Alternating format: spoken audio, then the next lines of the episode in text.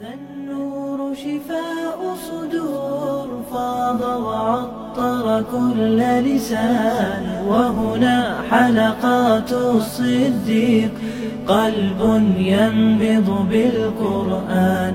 وهنا حلقات الصديق قلب ينبض بالقرآن. هذا النور شفاء صدور فاض وعطر كل لسان وهنا حلقات الصديق قلب ينبض بالقرآن وهنا حلقات الصديق قلب ينبض بالقرآن. بسم الله الرحمن الرحيم. الحمد لله والصلاة والسلام على رسول الله وعلى آله وأصحابه إلى يوم الدين. وبعد. Inshallah, we'll be starting a new series titled Chronicles of the Sahabas, where we relive the stories of the companions of the Prophet and thereafter we would derive lessons and wisdoms from their stories. And inshallah, today we would start with one of the greatest companions, very popularly known as Abu Hurairah.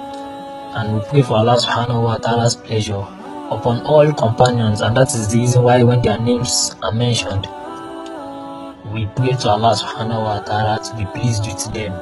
And we say, radiallahu anhu, may Allah subhanahu wa ta'ala be pleased with him, or radiallahu anha, be pleased with her. So back to our story. A man from the tribe of Daus was known as, or his real name was Bishams bin Sokh.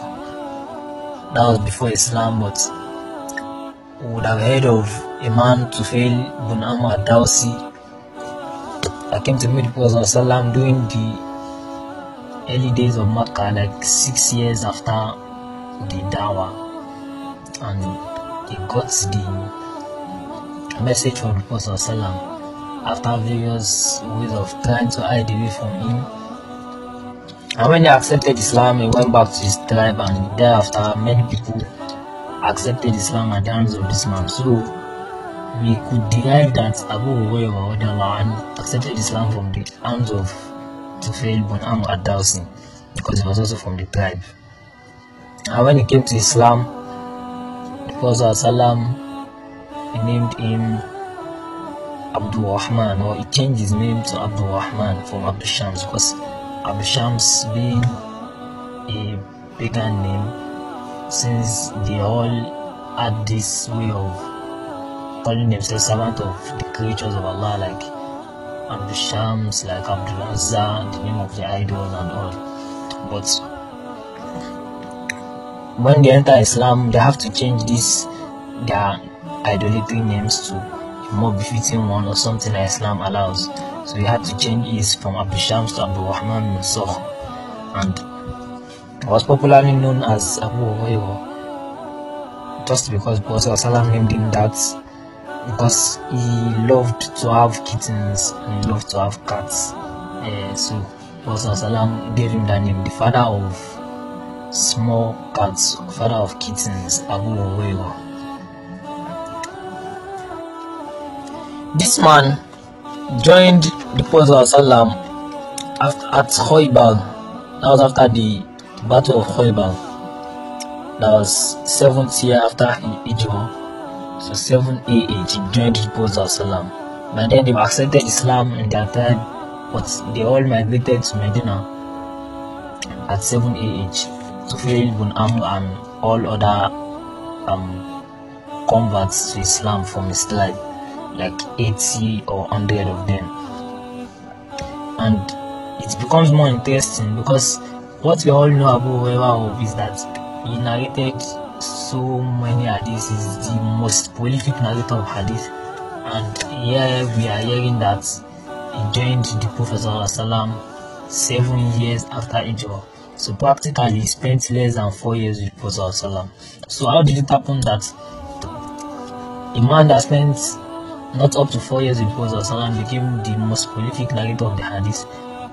Whereas there are some people that they've been with the Prophet from the early days of Makkah. We knew the first person that accepted Islam, and then some other ones that have been with him, and the ones that migrated with him, the ones that fought battle, Uhud, and all. And here we have a man that comes in the seventh year after Hijrah, and is the prolific, most prolific narrator of hadith. So what happened? How did the story go? Inshallah, this is all we'll be looking at today. So we have Abdul Rahman bin Sokh joined the Prophet seven years after Hijrah, and he was among the Ahlul Sufa. Ahlul Sufa, they call them that because the Prophet they were people that they they are like practically the poor people in the city of Medina. The people that they had no place to live or no place to stay. So practically they just stayed in the mosque. So they had a kind of like they already known to that place. So just like somewhere behind in the masjid, the left part of it. So they, they, they know that okay, this is where we stay. So that's where they sleep and that's where they spend most of their time because they had nothing. They are practically poor people.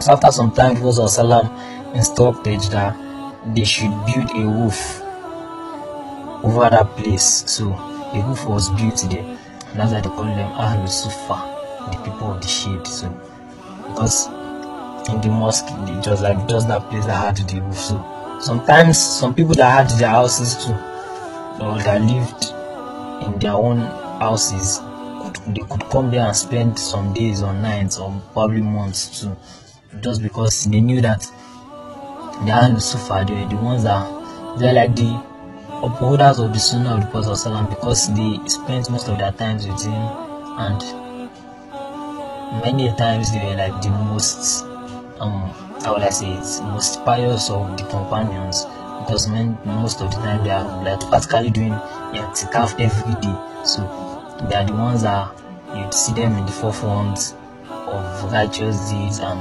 and all. So that is what they were known for. And Abu Hurairah being one of them was practically like their leader. And whenever something was to concern Ahlul Sufa, Abu Hurairah would certainly be a part of it because he was just like their leader.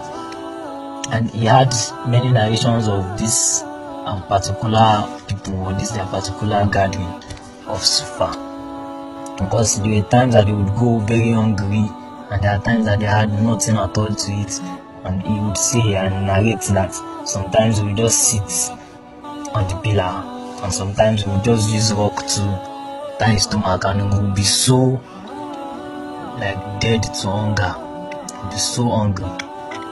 And he himself narrated that there are times there are times that after the salah or probably when he sees someone comes to the mosque he would just follow the person and he would start asking the person probably something about some hadith or some Quranic verse. And he knows that that thing that asking the person, he also knows it, but then he's just asking the person so that at the long run, probably when they already gone, they are walking and they get to the person's house, probably the person could invite him over and he could just have something to eat. Because most times they used to have nothing. And the Prophet even advised the companions that whenever gifts come to them or whenever they have so much to eat or extra in their houses, they should remember the people of Sufa.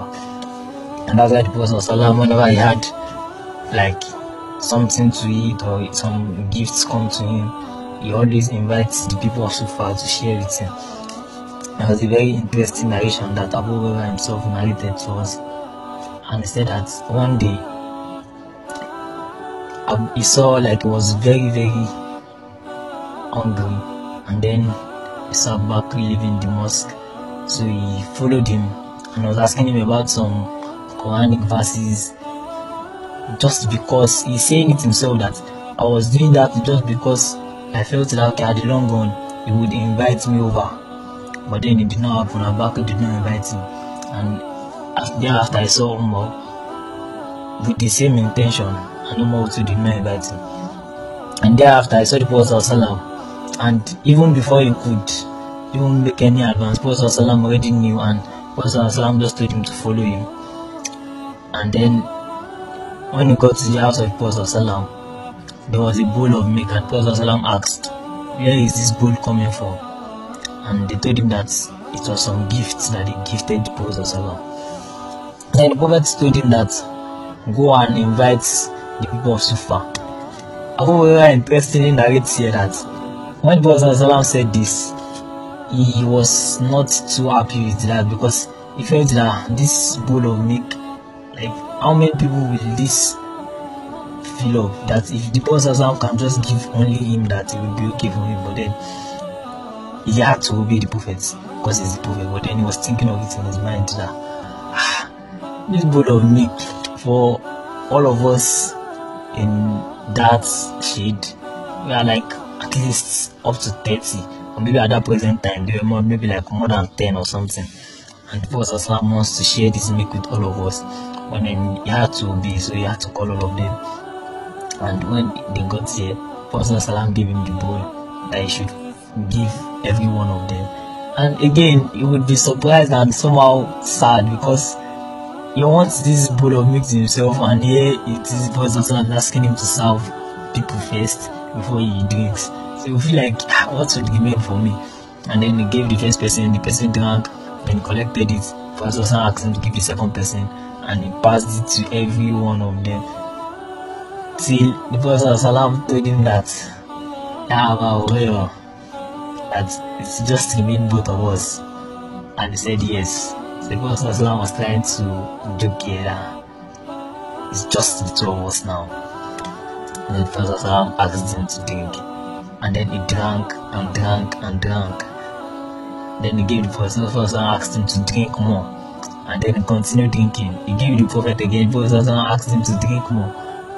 And he drank till he told prophet that by Allah, my stomach would not be able to contain anymore. So he drank his fill and then gave the prophet and Prophet drank the rest. And it clearly shows one of the.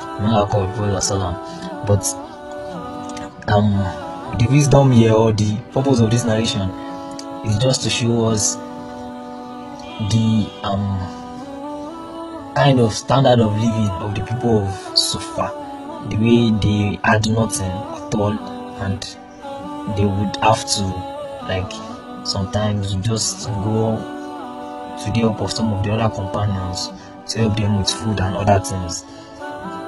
And with this, this man became a very very close companion of the Prophet because he spent many, many of his time there. There was a time that people accused him of, or people like they used to just spread rumor that this man is narrating too much, and then he says that the people of the the Muhajir, those people that they migrated from Makkah, those early Muhajirun, they were so busy with their businesses and Ansar were busy with their farm and their agricultural produces but then he, he was a poor man and he had nothing. So most times he was always stuck with he was stuck with the and he like the only thing he had to do during his years with the Prophet was just memorize hadith because he had no um, um source of income or something that is doing to while away his time. And then he narrates again that I divided my night into three. That the first part of it or one part of it is for solar, then another part is for sleep, and then the third part is for revising hadith on Prophet So you can understand how this man was so eager to learn the hadith of Prophet and to have them in his memory. So practically he, do, he does this every day. Um, solar, sleep, then revise hadith. And this is just someone that met the Prophet three years before the death of the Prophet and he was trying to memorize much hadith. We cannot talk about Abu Hurairah without talking about hadith. When you mention hadith, one of the first names that come to head is Abu Hurairah and he he earned the trust of the Prophet for the Prophet sent him to be an emissary to, on many occasions to Bahrain. There was a time that the Prophet wanted to send a message to all pagans around the world after the conquest of Makkah that no mushrik is going to come and do Hajj here in Makkah again because before Hajj was like open to all. People would come there and they would come and do their Hajj and they would do the Talbiyah of Shirk and all. But after the conquest of Makkah and the Muslim already like had the power of the Kaaba, Prophet Salam needed to send the message to all other pagans that now you cannot come and do Hajj again. Prophet Salam sent Abu Hurairah on this. So he had this um blessings with the Prophet Salam and he- after the Prophet died, Abu Hurairah was one of the like most prolific narrator as you know today too. It happened that at some point in time there was kind of like doubts or tensions because people felt that this man just spent three years in Prophet and he narrates everything. There was a time that um, Umar Khattab and like when he was the ruler, he commanded that there should be no um, halaqa on hadith, that there should just be halaqa on Quran because he did not want the Quran to be confused with the hadith. So, and after some point in time, Hurairah was still doing the halaqa of and then Umar tried to recreate an hadith to Abu Hurairah and he did it in a kind of like very wise way. And Abu Hurairah remembered and told him I know the reason why you are saying this particular statement. It is because that day the Prophet told us that anyone that invents or lies about what he said, he should look for a seat in Jahannam. So when Umar knew that oh, this man he understands that hadith clearly and he remembers it and he takes it to heart that you cannot invent a lie about prophet. Then he allowed him to continue his halaqa and even gave him like the number one authority of um, hadith lesson in Medina. And Abu Hurairah lived a very long life. He died in like 60 AH. So that's like 50 years after the Prophet. So it was very easy for him to narrate a lot of hadiths. Most of the time, it may not be that he heard those hadiths directly from Prophet. He may have heard it from other companions too. But then, him being a companion on his own, in the isnad of like hadith, we don't have to say, okay, this companion heard it from this companion or no. As far as the companion, we believe that it's trustworthy. So you there's, there's no need for any like chain of narration from his own. You can just say like the Prophet said this, and we all believe that all companions are trustworthy, and then we can give the credit of that hadith to that companion. Someone like Ibn Abbas Allah is one of the big names in hadith, but he was just 13 when Prophet Sallallahu died. So obviously, would have heard some of those hadiths from probably his uncle or the like older companions and would have narrated it to, to younger generations. And th- those hadiths would be in his name because the name of those companions doesn't need to actually be mentioned. So basically that is what it is. And when people tend to be like very very surprised about the hadiths that Abu Hurairah narrates we would see that by the time we calculate the days that he spent with Prophet and the number of hadiths that we have recorded that he is just like average of two hadiths per day. And it is something that is not hard for Abu Hurairah at all in any way. Because even the Prophet Salam did a prayer for him when Abu Hurairah complained to the Prophet Salam that I used to try to remember many of what you say and I used to see that I forget. And Prophet Salam prayed to him prayed for him. And that prayer was that he should always remember like his sayings. So with that prayer, and Abu that from that day, I never forgot any hadith of the Prophet So imagine Prophet Sallallahu already prayed for him and he never forgot any hadith. Then he's let's just say he's taking in two hadiths per day. Then it is very very like very very logical that yes it is very possible because Prophet would say many things in a day and just two hadiths per day is a very logical thing to take in. Now, so to get to some some of those accusations or like the doubts that people had about Abu Hurairah or the Allah and why because as I said he spent just three years with him and people felt that how come he narrates so much and this all this already happened in this time starting from even among the companions themselves. But then those ones were not like accusations because they would obviously not say that ah, this brother is lying or something the hadith and taqwa and iman. But sometimes as a woman, those things will just come up. There was one time that a certain issue happened, and Ibn Umar was trying to say that oh, there's nothing actually big in attending janaza, like just attend janaza and just attend. But then Abu Hurairah narrated the hadith that Prophet said that man shahid al janaza hatta yusalla alayha falahu ومن شهدها حتى تدفن فله كيوطون uh, whoever witness the janaza until they pray to the person the person will have a qirat of the of the word. And whoever witnesses the janaza till they bury the till they bury the person the person will have two qirat or like two qirats of the word. And when the Prophet Wasallam one mal qirat and he said مثل الجبلين العظمين it is like two large mountains. So, like in that place, it's just like he already like refused what Umar was saying. Then it's just an like kind of human um a reflex reaction and Umar just started out like you are narrating too much you are narrating too much then Abu got angry because he felt like Ibn was trying to um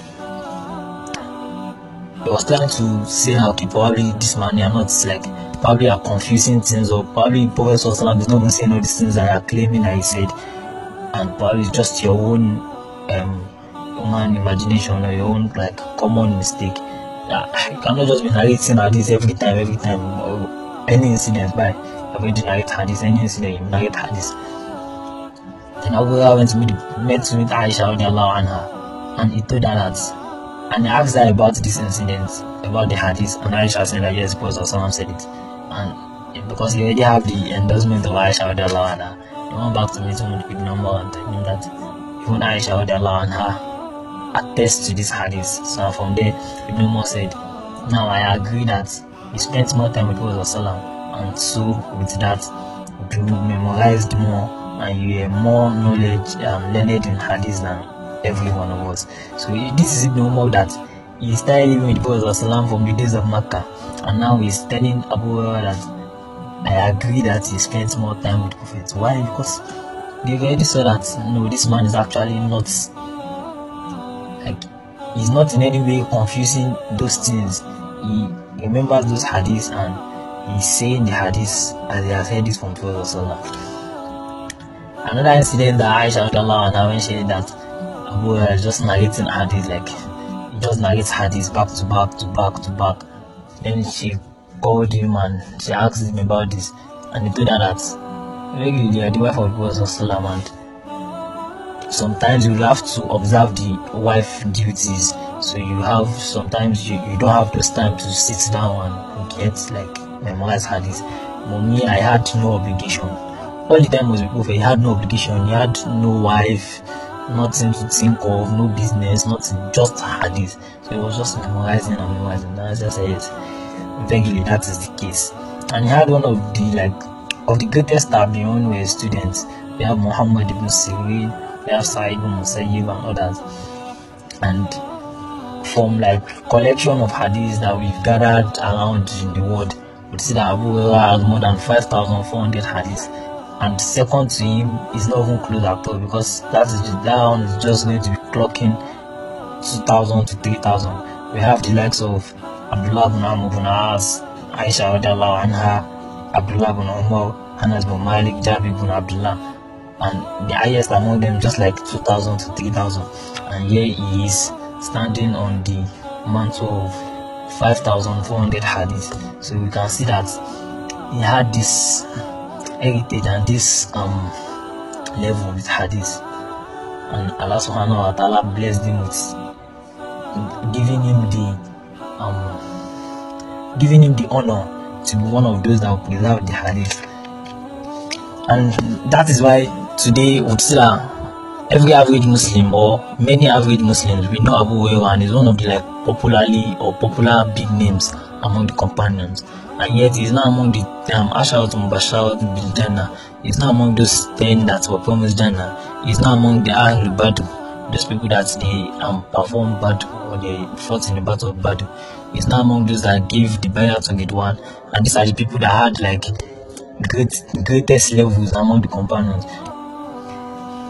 And yet today, when we mention some people that participated in Battle of Badr or those that give their pledges in Bayat to be done, we see that some of them they don't have this popularity to Abu Hurairah who met the Prophet in 7 age. And among the things that we know from him is that he participated in some battles like in time of Abu Bakr and participated in this battle against the Muhtad and in time of Umar, and Umar appointed him as the governor governor of Bahrain. And probably like after some months or two or some years, it happened that he by the time he came back to Medina, he came back with some kind of wealth that he, he did not have when he went like on his appointment. And on this small summoned him and asked him where he got all this. And he told him that clearly like he got all this from the businesses buying and selling like obviously and that's the reason why his wealth has increased but feared that people would have probably been giving him more preferences because he was a governor and all and that's the reason why he had like kind of lots of profits than than usual and with this he just told Umar that he's actually not even interested in being the governor again. He wants to stay in Medina and just continue teaching the hadith of Prophet. And Umar accepted this and was teaching the hadith. So you can imagine this is up to like maybe some 20 something age or so. Or maybe like even yeah like 20 something age or maybe 19, 18 and this one started teaching the hadith of Prophet till 50 age or 60 age when he died. So you can imagine how many hadiths would have narrated in his lifetime. And even as he was among the late people, so I mean like he was among those that spent very little time with Prophet. He still was granted so much honor to the extent that at some point in time he was among those that he was among like the Mufti of Medina. Was among those that gave fatwa in the time of Ali Osman and, and was a very as we all know he is, an authority in hadith so that we cannot even argue that at all and it is not arguable. So anyone that has problem with hadith they most certainly would have problem with Abu Hurairah and among his honor was that he led the janaza of Aisha and Umm Salama so, as we said that many of those people that had problem with hadith, they have problem with Abu and we see that even interestingly from his lifetime, because in the time of Osman and when tensions were rising, Abu Hurairah was one of those that would narrate many hadiths on the um, on the importance or like the blessings of Osman and so among those um, people that wanted to be revolt and all so they started targeting him because they knew that on no account would they um, belie the hadith because the instance is that they start belying the hadith, and they are belying the Prophet Salam, and people just um, attest to the fact that these people are not Muslims. So instead of belying the hadith, they would just belie the person that is narrating the hadith and say that Prophet did not say that one is you that are. And so they started bringing something, some allegations upon him, and Abu was very ready to clear all this. And that, that is the time that he mentioned that some people like the Muhajirun, they were busy with their businesses, and the Ansar, they were busy with their agricultural produce and their, farming.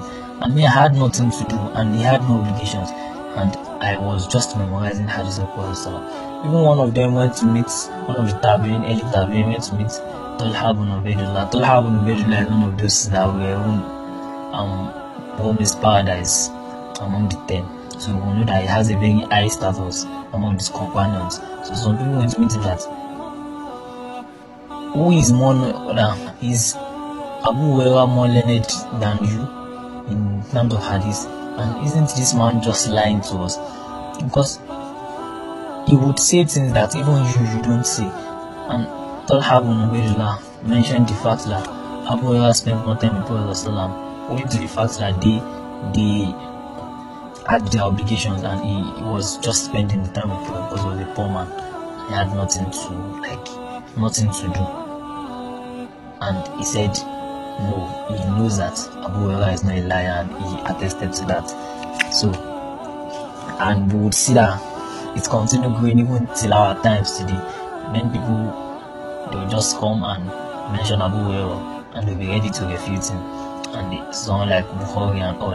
And the just the wisdom about this is that they are only refuting these people not because of those like not because of them but because they don't support hadith or they don't like the hadith that these people are narrating. Probably the hadith and is not coming to their taste like maybe someone that wants to say something about feminism now and he knows that there are some hadiths that will come and counsel what to say. But but if he doesn't see any hadith in the backing he can easily just manipulate the quran because he doesn't understand it and he would just like go with it. So many times because they cannot belie the hadith as we say you belie the hadith and belie the words of salam. So they would just take the shot on the narrator of the hadith and like it is very very easy for them. So that's why some people would say that Abu is a misogynist some people would say Abu is a liar and we have some of our scholars in our own region too that they would take a dig at Abu Hurairah and say that he doesn't even know what to say. And some of them will quote half of the hadith that he has mentioned. And many times that hadith that they are thinking that it is a complicated hadith its remaining at the end would have cleared the hadiths that they will just quote from the beginning and they will just cut short. So many of them, many of those Quran, even that they will say uh, they don't they don't support hadiths or they they have a problem with a certain hadith. Those are the people that they are always coming to if you refute Abu Hurairah and, and so we as Ahlul Jama'ah we know that Abu Hurairah was one of the most respected companions and we believe in all what he narrates because we believe in Prophet Salam and we accept his sunnah. So those people that they would try to pretend like they also believe in Prophet Salam and they accept his sunnah and they would not refute Hurairah so as to refute the hadith Hurairah narrates. They are just doing that in a bid to save themselves from being called muqtad or hypocrites. So we'll stop here for today and pray Allah subhanahu wa ta'ala um bless this companion here. You know Allah subhanahu wa ta'ala bless them. We pray that Allah subhanahu wa ta'ala bless him and may his peace and blessings be with him wherever he is his grave.